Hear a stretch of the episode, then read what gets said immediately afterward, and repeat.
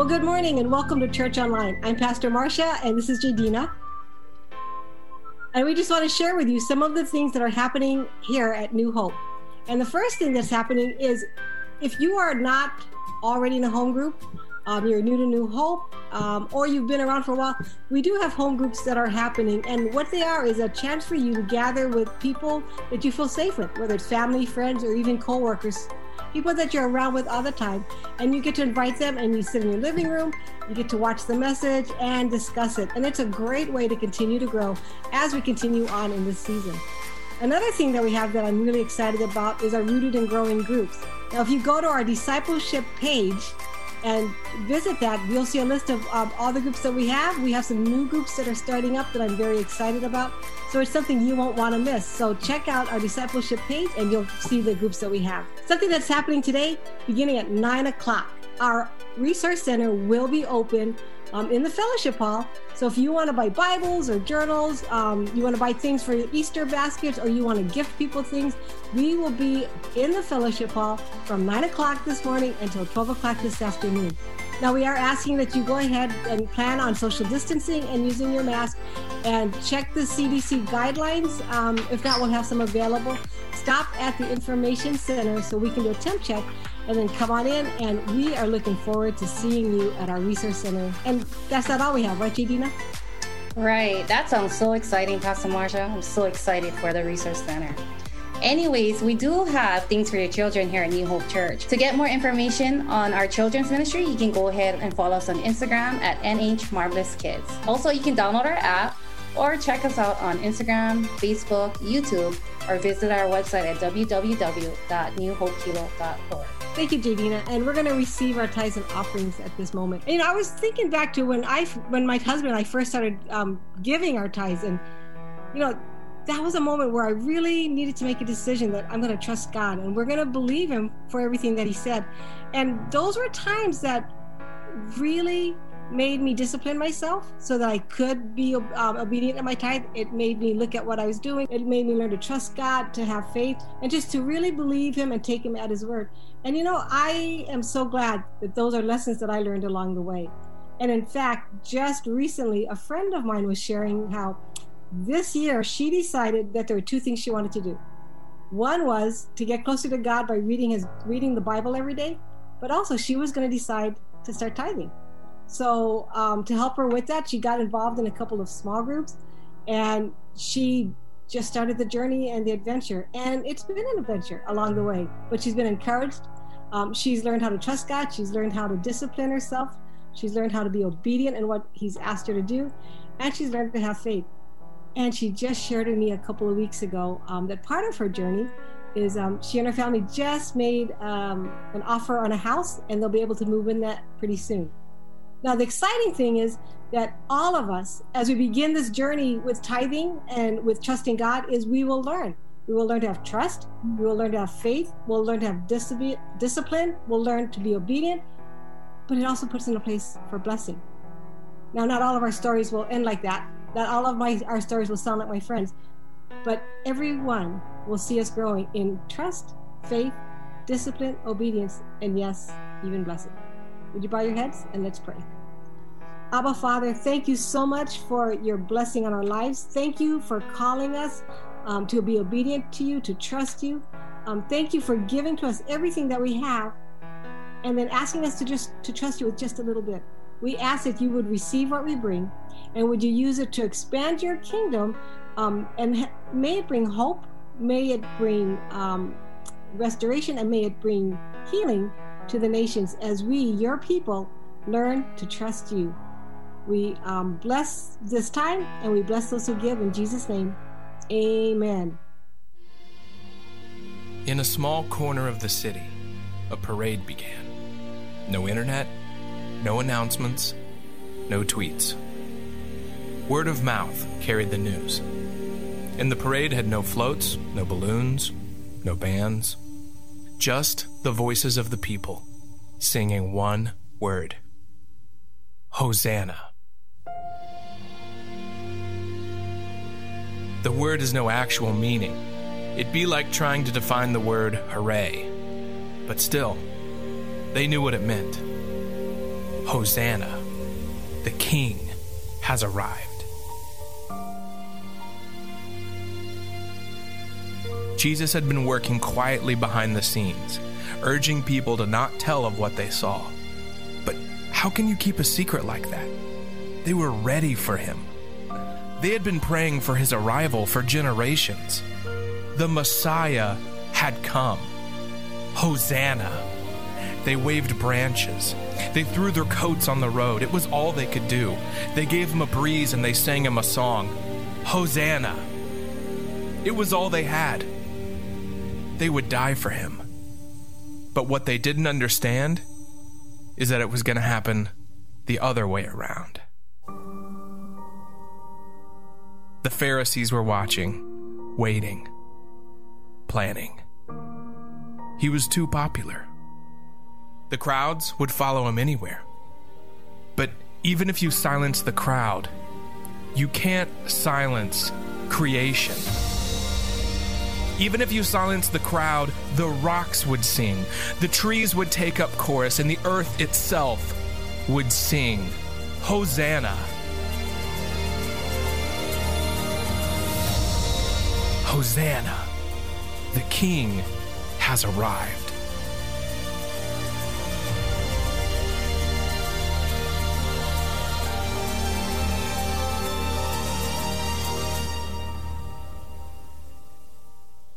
So, if you're wondering why we celebrate what is called Palm Sunday, that's the very reason. You we can get lost in the story of it and forget that it's, it's more than just what took place in our history, but it's a part of God's story that He wants us to be a part of. So, today, as we celebrate Palm Sunday, it's more than just the day that we're celebrating. We're actually celebrating the person that made Palm Sunday the day that it, that it is. And we're in this series talking about our history and also God's story. And if you're online looking for notes, there is a place that you can click for notes. For those of you who are here, you can download our church app, and uh, there, there's ways for you to do that. Or if you just have a good memory, then that's a good thing too. As we look at history, there's so many events that take place, and some of the events impact us, and then some events just bypass us. Just like Palm Sunday, although that event took place, sometimes it impacts us, and for some, it just bypasses us.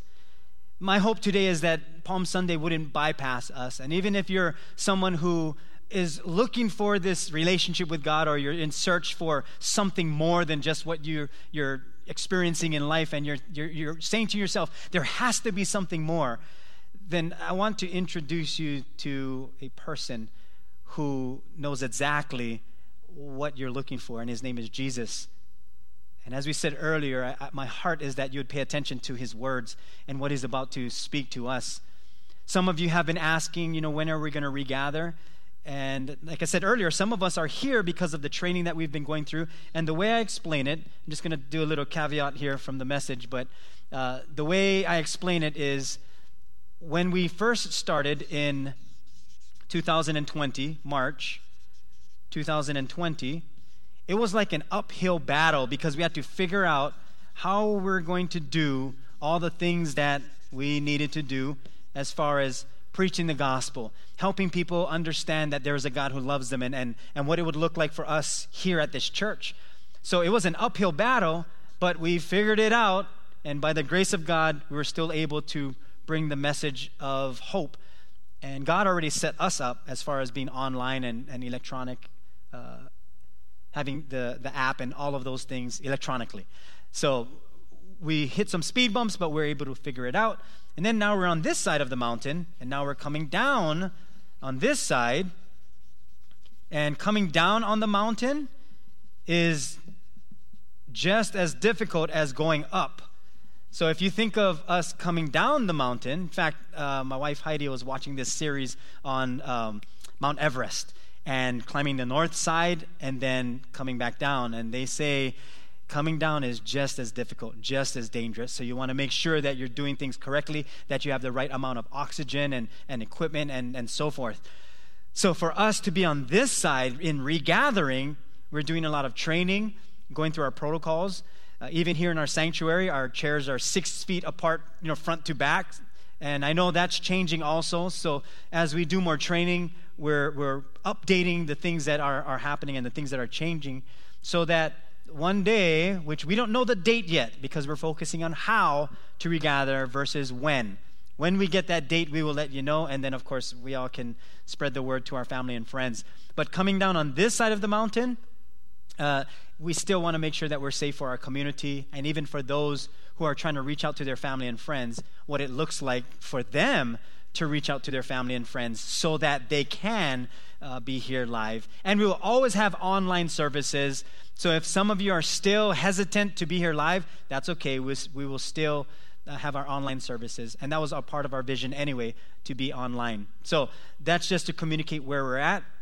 And today, as we celebrate Palm Sunday, we want to look at how do we, even with all of the things that took place within the last year, all the things that take place in our lives, everything that happens in a family, uh, children, marriage, traveling, uh, being at home, quarantine, children in school online, and then some going back to school. I was just talking to a friend, and he said it is worse now for him and his family because things opened up for them where they live uh, they live in the mainland, and everything opened up all of a sudden. Now they're more busy than they ever were during the time of uh, COVID, but not as busy as they were in 2019, and they feel overwhelmed because they have to drive them to school, pick them up from school, go, take them to sports practice, pick them up. And so everything has changed.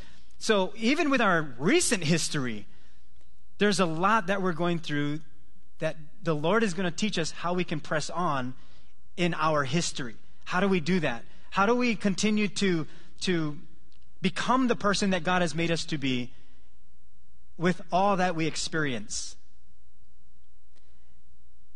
Every single person has a, a quitting point. We all have those points of just throwing in the towel, uh, like our, our, our, threshold of anger. You know, some of us have long fuses, slow to get angry. Some of us have very short fuses. Some of us have zero fuse. It's just dynamite. And so just like one, one just little thing and it sets you off. So don't be looking at people around you or thinking to yourself, oh, I know who has a shorter fuse in my family. I should have done like a who has the shorter fuse, but I don't want to cause any, you know, explosions. But just think to yourself, what is my, what does my fuse look like? Because something has led up to that point. Something has caused us to react in that kind of way. We all have a history. Every single person has a history. But did you know that you can be a part of his story with that history? And even if we have a, a, a great history or a not so great history, God still includes us in his story. When Jesus rode into Jerusalem on that donkey, and they were singing Hosanna. And they were saying, Come save us, we pray. What he was doing was more than just entering Jerusalem. For Jesus, there was no turning back for him. This was the moment that would set off what would take place on the cross just a few days later. He, he came into Jerusalem fulfilling scripture, meaning he was saying, I am who the scriptures said I am. That put his life on the line, which he knew he was doing, and there was no turning back for him. He pressed on, even though pain, discomfort, and even suffering lay ahead. And he was willing to do that because of the bigger picture. Not only would Jesus fulfill prophetic history, he would also fulfill his story and God's redemptive story for all of us and Jesus was more concerned about the things of the Father than his very own life. And this is why we celebrate who Jesus is. Jesus never looked back, he continued to press on. He pressed on because he knew the end of the story.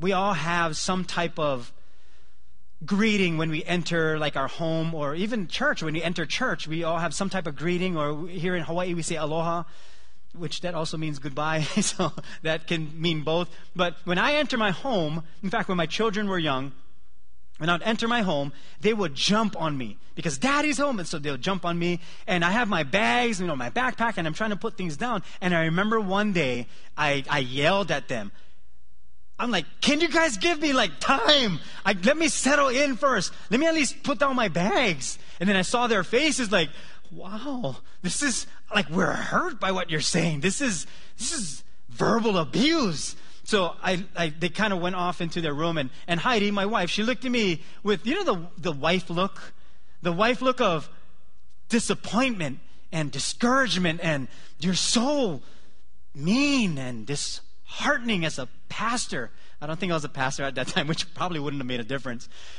The look that she gave me said to me, I got to do something different. I got to do something different. So this is what I said to them. I said, guys, when I come home, I love that, you know, we can connect, but can you give daddy like two minutes? Just two minutes. All I need to do is put down my bag and, you know, take off my shoes and things like that. And so we had that deal. So the next time I came home, I walked into the house, they came running up to me and I was like, woo, woo, woo, time, time out, two minutes. And they're standing like this. Like puppies just, just waiting for me and then find, okay, jump on me. And then they would jump on me. Thank God they don't do that anymore. They're 32 and 26. So they probably still could, but now we greet differently. When Heidi, my wife, comes home, I greet her at the door. If I'm available, I'll come to the door and make sure if she needs help with anything, then, then I'll help her because I'm such a good husband. Is Heidi here? Does anybody know if she's here? She's not here. Shucks. Well, but, but I do greet her when I can. I was going to score points today. She's probably driving in. She, that's how I greet her. She greets me when I come home if she's available uh, we just have a, a way with greeting each other. There's something about greeting one another. Versus when you come home and you're so happy to see your loved ones, you're so happy to see your spouse, or if you're coming home to your family and you're coming home, or even if you have pets, imagine if no one greeted you at all and they were home. You just walk in the house and you say, Hi. Mm, and there's nothing, no greeting, nothing. Now, I'm sure some of you are like, wait a minute, nobody does greet me. How can nobody greet me when I come home? So you can figure that out. You guys need Jesus. That's fine. But imagine that when Jesus shows up, when the people greet him, some of them knew what he was doing. Some of them understood that, wait a minute, this this is the Messiah, the one we've been waiting for all this time. This is, this is the one who all the prophets were talking about. He's finally here. Now, for some of them, they're like, wait a minute, he's supposed to show up on a stallion. Like, he's supposed to be a warrior. Why is he showing up like this on a donkey? How can he be showing up like this? This doesn't make sense. Even the Pharisees became jealous of him because he was drawing a crowd. So, not everyone received Jesus in that kind of way of singing Hosanna and spreading out palm branches and, and throwing their, their cloaks on the ground, their coats on the ground, and, and welcome him, welcoming him in. Not everybody did that, and which is true even still till this day. Not everybody welcomes Jesus into their lives that way, even though we know what he did and there's evidence of what he did on the cross that he died for our sins and then rose from the grave so that we could have eternal life. Not everybody welcomes Jesus. They're either going to be skeptical of him, hate him, or love him. So that hasn't changed for 2,000 years. All that Jesus did coming into Jerusalem and all that he did leading up to the cross was fulfilling Scripture so that we would be able to understand that there is a God who will show up into our lives, but we will have to choose to let him in. He's going to show up, but we have to choose to let him in. Let's look at what John chapter 12, verses 12 through 13 says, and it'll come up here on the screen. It tells us that the next day a great multitude had come to the feast, and this is during this, this weekend, Passover. And when they heard that Jesus was coming to Jerusalem, took branches of palm trees and went out to meet him and cried out, Hosanna! Blessed is he who comes in the name of the Lord, the King of Israel. Then Jesus, when he had found a young donkey, sat on it, as it is written, Fear not, daughter of Zion. Behold, your king is coming, sitting on a donkey's colt. His disciples, now these are the disciples of Jesus, did not understand these things at first. But when Jesus was glorified, Then they remembered these things, remembered that these things were written about him, and that they had done these things to him. So the disciples were still like unsure of what is that? What is he doing? And trying to piece things together. But when Jesus died on the cross and then rose from the grave, everything made sense. See, the resurrection of Jesus is that important for us to understand, which we'll talk about next week, being Easter. But we're going to look at a couple of things that helps us to tie in Palm Sunday to our very own lives. And how does that story relate to us today? Let's look at the first thing. Let's look at this that God prepares the way before I walk it. God will always prepare the way before we walk in that path. He will, he will always make ready. Like he gets things ready before us. Now, there are some things that God is going to let us walk through because that's a part of the lesson and the training, the teaching that he is giving to us. That's what it means to be discipled by Jesus, that he's teaching us certain things. And before Jesus rode on the donkey, scripture already showed him the way. He was already going to fulfill scripture. So we can press on, regardless of how difficult the road is ahead because we know that God has already prepared the way. We know He knows what's coming up. The week leading up to the cross, Jesus didn't stumble upon prophecy. He didn't just stumble upon, hey, wait a minute, this kind of makes sense now. He was purposefully fulfilling prophecy. He walked in them. And for many of us, that's all we need to do. We just need to walk in the prophetic word that God gave to us already. Maybe for many of us, we had parents or, or grandparents that prayed for us that one day we would walk in the promises of God. That we walk in, in the words that God gave to us as a man or a woman, or just being a child of the king. We're royalty. Or maybe as a husband or a wife, as a pastor, a teacher, evangelist, apostle, prophet, or shepherd. And we just keep pressing on instead of giving in. We can press on because he, he paves the way for us. So, why did Jesus sit on the donkey? Well, in Zechariah chapter 9, verse 9, this is the, this is the scripture that Jesus was fulfilling. It says, To rejoice greatly, O daughter of Zion. Shout, O daughter of Jerusalem. Behold, your king is coming to you. He is just and having salvation, lowly, and riding on a donkey, a colt, the foal of a donkey. So Jesus rode on the donkey to fulfill this scripture. He knew who he was. And this one act was the point of no return for Jesus.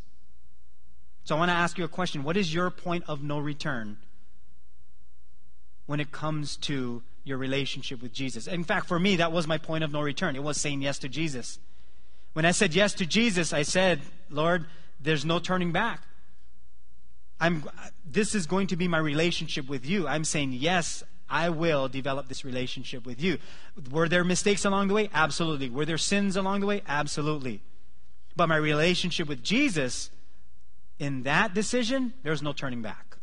No matter how difficult it got, and no matter how difficult it is, Lord, as difficult as it is, even though I walk through the valley of the shadow of death, I will fear no evil, for you are with me. I, I, even though I fear things, Lord, I'm still going to walk with you. I might be mad at you, but I'm going to walk next to you mad. We do that we do that with each other. Some some of you go to church like that. You fight in the morning, but you gotta you gotta you gotta show like okay, at least come next to me so we can walk in together. Or if you're fighting in public and then someone sees you who's from church or maybe a friend, hey, how are you doing? Great, doing good, shopping, but you're fighting. So we're going to have those days. We're going to we're going to have those those times of of difficulties, even with the Lord, because of what goes on in our hearts, but it doesn't mean we don't walk side by side with Him, and it doesn't mean He leaves us. If you're going to be angry at God, be angry next to Him. He can handle that, He can manage that. God prepares the way before we even walk in it. The second thing is that God is focused on who we are, who we're becoming, not where we've been. Sure, the journey leading up to where we are there are concerns because there are consequences to my actions, my sins, every decision I make. We get that. But God is more concerned and more focused on who we're becoming than what we've done and where we've been. So many people tell me, I, when, when I get better, then I'll come to church. When I, when, I, when I get my act together, then, then I'll accept God. I'm like, at what point will that be? Like, how good do we need to be in order for us to say, okay, God, now you can accept me?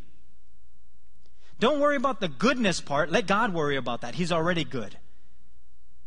He, he just looks at us and says, I, I already paid the price for your sin, so I'm more focused on who you're becoming than where you've been and what you've done in your life.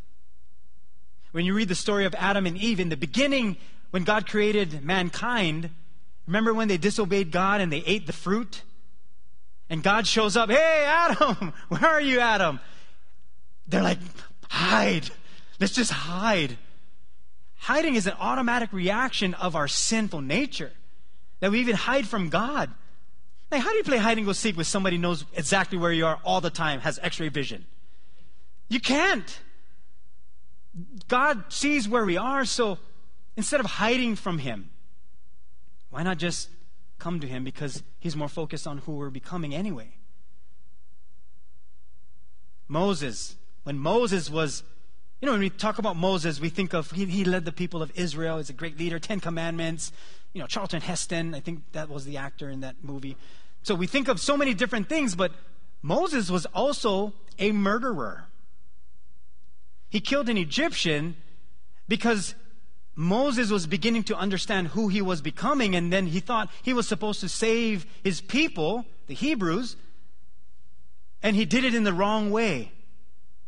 So, what does Moses do? He flees. He leaves that area.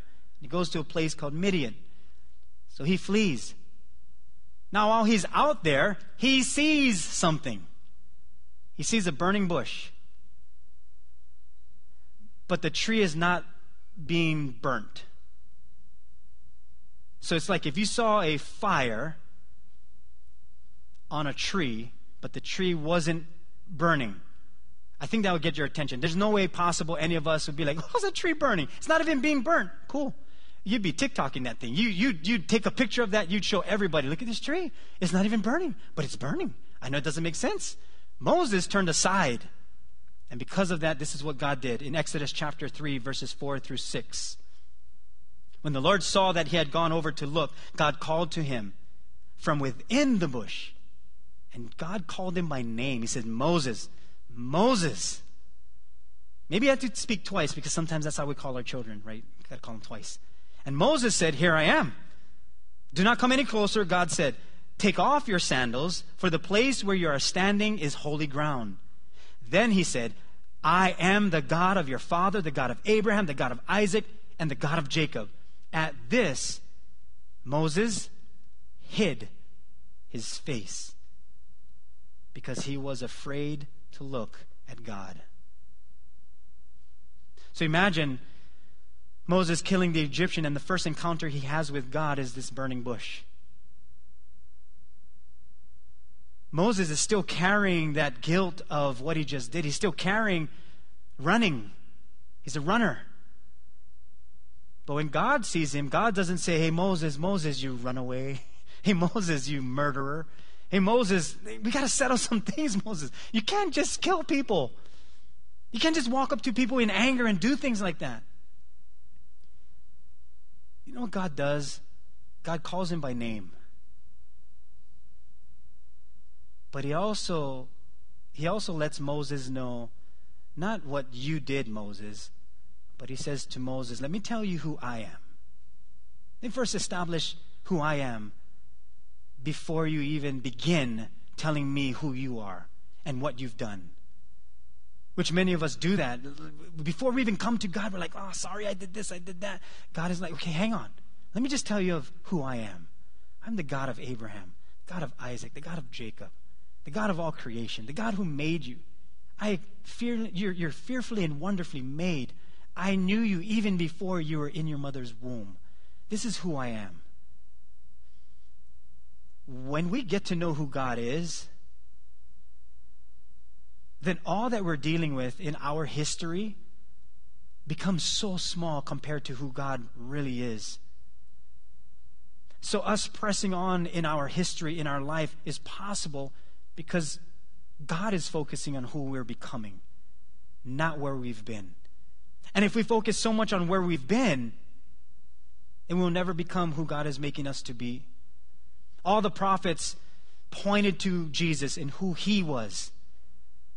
Even the book of Psalms, the book of Psalms being a, almost like the book of the kings. You know, King David writes most of the book of Psalms. And, and in the book of Psalms, there are, there are standards on how they were to perform uh, ceremonies and, and, and, and how the king should be. And, and even when the king goes through a difficult time, you know, created me a clean heart, O God. You know, David writes that as the king. And, and even though the, the, the kingship of David slowly disappears, the book of Psalms is still used to live at a certain standard, but that standard wasn't so that we could look at it and say, oh, yeah, I have to live to that. It was to show what a king would look like. And the only one who could fulfill that, that royalty of perfection wasn't an earthly king. It, was, it would only be fulfilled through the kingship of Jesus. He's the only one who's worthy to wear that regal robe of perfection. You know, I picture Thor, right? Remember, um, I don't know which Avenger it was, Avenger 18, whichever one.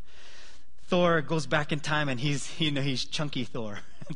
so he holds out his hand. Remember, he's just holding it. He's like, and then he catches his hammer. He's like, oh, I'm still worthy. And it's that moment that we picture Jesus coming into Jerusalem and everybody throwing their cloaks at him and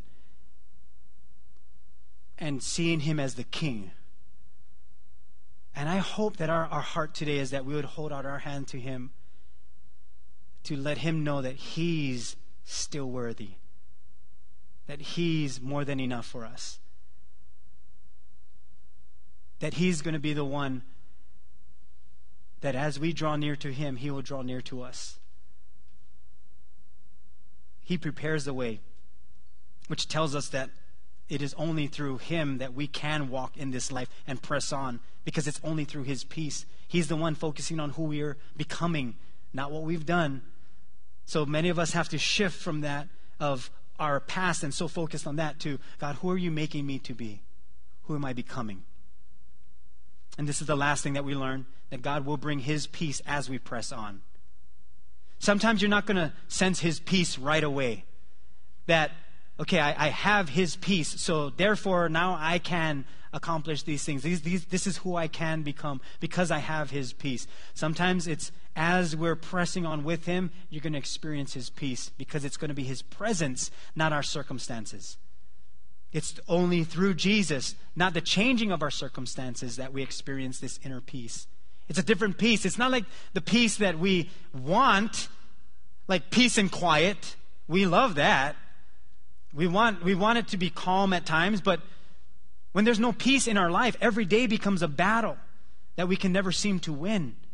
But when Jesus comes into our life, that's the peace we want. In fact, John chapter 16, verse, verse 33, this has been like our scripture during this time of COVID. That Jesus said, These things I have spoken to you, that in me you may have peace. In the world you will have tribulation, but be of good cheer. Why? I have overcome the world. So Jesus made it crystal clear. He said, In me, you're going to have peace. If you're looking for peace in the world, and when, when things, you know, get better in the world, I'm just letting you know in the world you're going to have tribulation. But the only reason why we can be of good cheer is because Jesus says, I have overcome the world. You know, when the enemies of God would be destroyed, there was great rejoicing in Jerusalem. And that's how the king was portrayed when they entered the city. It was triumphant and victorious. But there's something unusual about Jesus entering Jerusalem on Palm Sunday. He, he doesn't come mounted on a white horse, riding high and looking out over the people. This king comes humble, riding on a donkey. So the term daughter of Zion is a term of endearment. Zion is the mountain upon which Jerusalem is built. So Zion and Jerusalem are the same in this context uh, of this passage. And when the Bible says your king, it's speaking of the messianic king, who Jesus is. And when you read Matthew 21, verse 5, and John 12, verse 15, they both quote Zechariah, verse 9, uh, Zechariah 9, verse 9, in connection with Jesus' triumphal entry into Jerusalem. So there's a, there's a prophetic word that's being, or prophecy that's being fulfilled. And Jesus, being the righteous and victorious king, tells us that we can depend on him to do the right thing in our lives. He's going to do what's right in our lives, and he's going to save us. He's going to bring victory on us and victory to us. So when he rides on a donkey, when it says the king will ride on a donkey, donkeys are smaller than horses. Now, we had a pony, not a donkey, and that pony was pretty stubborn. But from what I understand, like any of you ever been around a donkey? You may have, I have a friend who has a donkey. They can be pretty stubborn animals, but they also are built to bear a lot of weight. But donkeys are smaller than horses. They're used both as the beast that they are, that they can carry, you know, carry burdens, but they can also be uh, ridden on. So Jesus comes in on this donkey, and it was very uncommon for, well, it was very common for people to ride donkeys, very uncommon for a warrior or a king to be riding a donkey. You'd very rarely see a, ro- a warrior on one. They would just ride a horse or a chariot.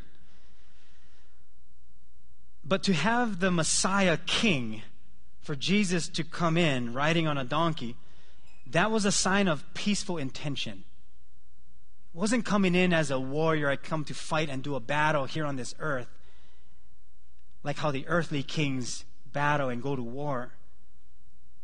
Jesus came in wanting to press on in history, but he wanted to be with the people. He wanted to be with us. Jesus wanted to be the peace that would be our motivation and be the strength for us in the world that we live in that gives us no peace. That's why he came. I want to give you a couple questions, and, and Jamie, you can come to the, the keyboard. Because we know that God prepares the way and, and He's focused on who we are, who we're becoming, not where we've been, that it's going to be God's peace that's going to help us to press on. Because without His peace, everything will be circumstantial. And it'll cause a lot of anxiety and chaos, which happens in life because we're human beings. But His peace surpasses all human comprehension. So the questions that we have is what are some fears that you can bring to God today as He prepares the way for you? Because He does, He prepares the way. What are some lies you've been repeating to yourself or your past that you know is not from God? Because we do, we repeat it over and over. Something happens, or, or even an opportunity comes up, we start saying the things that were part of our past. And the devil knows it. He knows our past really well. And so he repeats that to us. But my encouragement to all of us today is ask, ask God for his peace today. Just ask for his peace. Because that's going to make the difference. It would have been great if when Jesus rode into Jerusalem that that he would have been the king that rescued them. But he, he wasn't the kind of king that they thought he was going to be.